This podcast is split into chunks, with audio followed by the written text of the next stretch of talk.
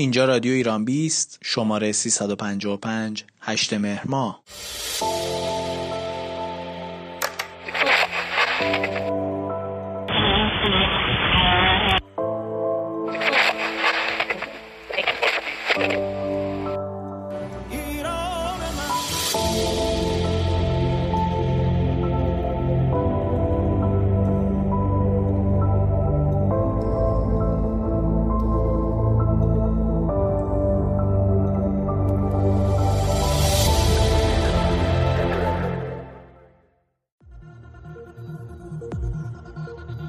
در رادیو ایران بیست امشب از افزایش ازدواجها در شش ماه اول سال می‌خوایم صحبت کنیم یه جورایی مثل اینکه کرونا تاثیرات جالبی رو داشته. به رادیو ایران بیست خوش اومدید.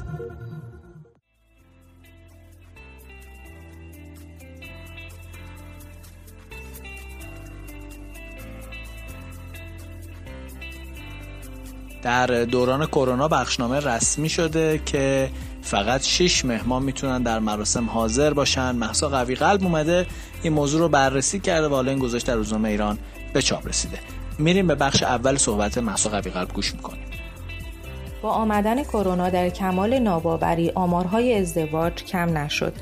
به گفته علی مزفری رئیس کانون سردفتران ازدواج و طلاق در چهار ماه نخست سال جاری حدود 200 هزار واقعه ازدواج و 35 هزار واقعه طلاق ثبت شده در حالی که در مدت مشابه سال قبل 167 هزار ازدواج و 37 هزار طلاق ثبت شده بود. سری به چند دفترخانه در سطح شهر تهران زدم. حوالی خیابان انقلاب در یکی از دفترخانه ها دختر و پسری نشسته بودند برای اینکه وقت عقد خودشون رو با سردفتر فیکس کنند در این خصوص با توجه به وقوع کرونا ازشون سوال کردیم که چرا برگزاری جشن رو به تعویق ننداختن. البته در پاسخ گفتن که چندین بار تاریخ رو به تعویق انداختیم اما دیگه خسته شدیم چون منزلشون رو هم اجاره کرده بودند و هزینه های زیادی رو برای اجاره متقبل شده بودند و تصمیم داشتن که با یه عقد ساده در دفتر خونه به خاطر بیماری کرونا بتونن زندگی مشترک خودشون رو شروع بکنن.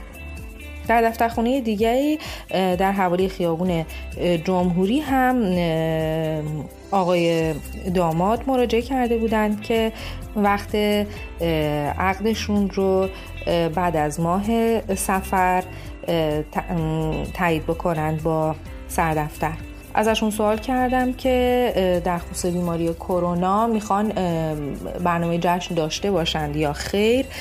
و پاسخ دادند که دوست نداریم که به خاطر یه جشن کل فامیل رو مریض کنیم. هر پدر مادری آرزو داره فرزندش رو تو لباس عروس دامادی ببینه. ما تقریبا هزار تا کارت هم چاپ کرده بودیم. ولی با تصمیمی که گرفتیم این شد محتوای جدید کارتمون. هزینه مراسم ازدواج آقای شایانفر و خانم عباسیان حالا پنج زندانی را آزاد کرده و به آغوش خانواده ها بازگردانده است. با این کار خیر که عروس داماد کردن باعث شدن که به خانزنگیم برگردم. از این تشکر و ممنونم. وقتی که زوج جوان تبسی اقدام کردن که اون وجه و پول عروسی خودشون رو خرج بکنن در یک کار خیر و چه بهتر این زمینه آزادی زندانیان جرایم غیر عمد رو در نظر گرفتن؟ شکات عزیز ما هم به همین مناسبت گذشت بسیار خوبی داشتند این اقدام ارزشمند آنها با استقبال خانواده هایشان هم مواجه شده. ما سخت نگرفتیم برای دخترمون. خودش تصمیم گرفت که برای آخرتش یه واقعیات سالاتی برای خود شما فراهم کرد. اما از نکات جالب دیگه اینه که در چهار ماه نخست امسال حدود 200 هزار ازدواج و 35 هزار طلاق ثبت شده. خیلی از این زوجه جوان گفتن که به اقوام قول دادیم بعد از اتمام بیماری کرونا جشن می‌گیریم و حالا بالاخره زندگی مشترک خودشون رو شروع کردند. با رعایت پروتکل های بهداشتی یه عقد خیلی ساده در دفترخونه بنا شد که داشته باشن. از سردفتر ازدواج دفترخونه در مورد هزینه های عقد سوال کردم. 410 هزار تومن تعرفه سازمان ثبت هست 40 هزار تومن هزینه آزمایش بابت اتاق عقدی هم که در محل دفترخونه برای این کار تدارک دیده شده 150 هزار تومن دریافت می‌کنن که روی هم رفته 600 هزار تومن هزینه عقد یک دفترخونه میشه که این مبلغ تقریبا توی همه دفترخونه های کشور یکسان هست. البته بعضی دفاتر هستند که نورپردازی، گلارایی مفصل، تصویربرداری و پذیرایی های لوکس دارند و یا اینکه محل دفترخونه در نزدیک شینی فروشی، گل فروشی یا آرایشگاه زنانه قرار داره و همین موارد باعث شده که هزینه های بالاتری رو از عروس و داماد دریافت کنن که به 8 تا 10 میلیون تومن هم می‌رسه.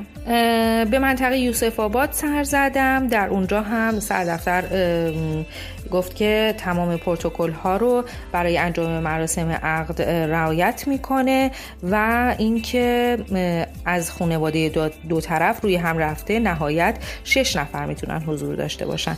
یعنی با عروس و داماد در مجموع هشت نفر در مراسم حاضر هستند و از ابتدا تا انتهای مراسم هم باید ماسک به همراه داشته باشن و همچنین فاصله اجتماعی هم باید رعایت بشه.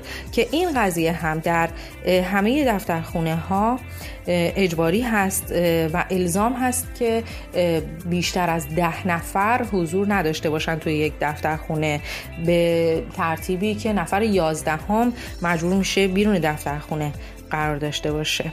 البته با تمام این احوال بعضی از خانواده ها همچنان دوست دارن که جشن و مراسم خودشون رو مراسم عروسی بچه هاشون رو برگزار بکنن در حالی که همچنان تالارها بسته هستند. اما متاسفانه برخی از هموطنان عزیزمون مراجعه می‌کنن به محل هایی که غیر بهداشتی هست و پروتکل ها رو در اونجا رعایت نمیشه. حتی دیده شده در یک کارواش مراسم عروسی برگزار شده و اینکه ازتون درخواست می‌کنیم برای جلوگیری از شویه بیماری قطعا و حتما از این کار اجتناب بشه و اینکه به عقد ساده در دفترخونه ها بسنده بشه.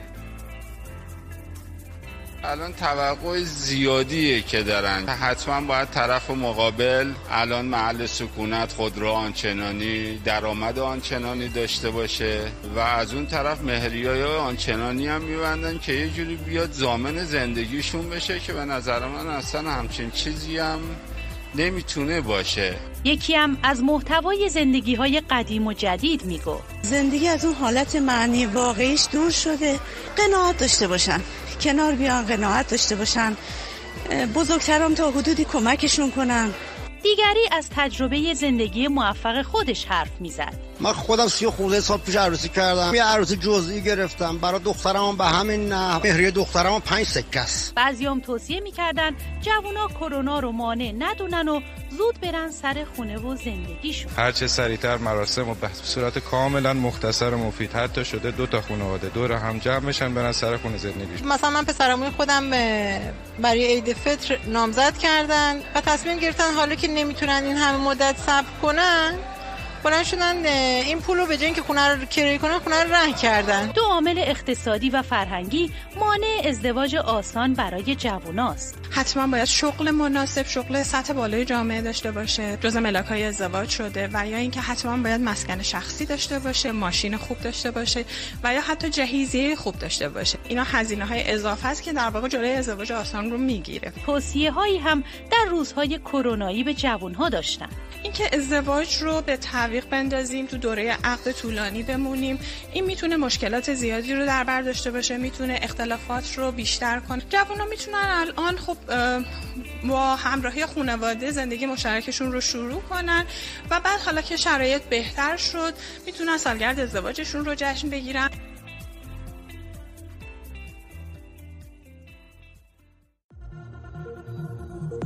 ممنونم که به رادیو ایران میس گوش دادید. شما به شماره 355 از رادیو ایران میس گوش دادید. امیدوارم که از برنامه امشب لذت برده باشید. دلتون خوش شبتون شاد. سهیل سرایان رادیو ایران بیست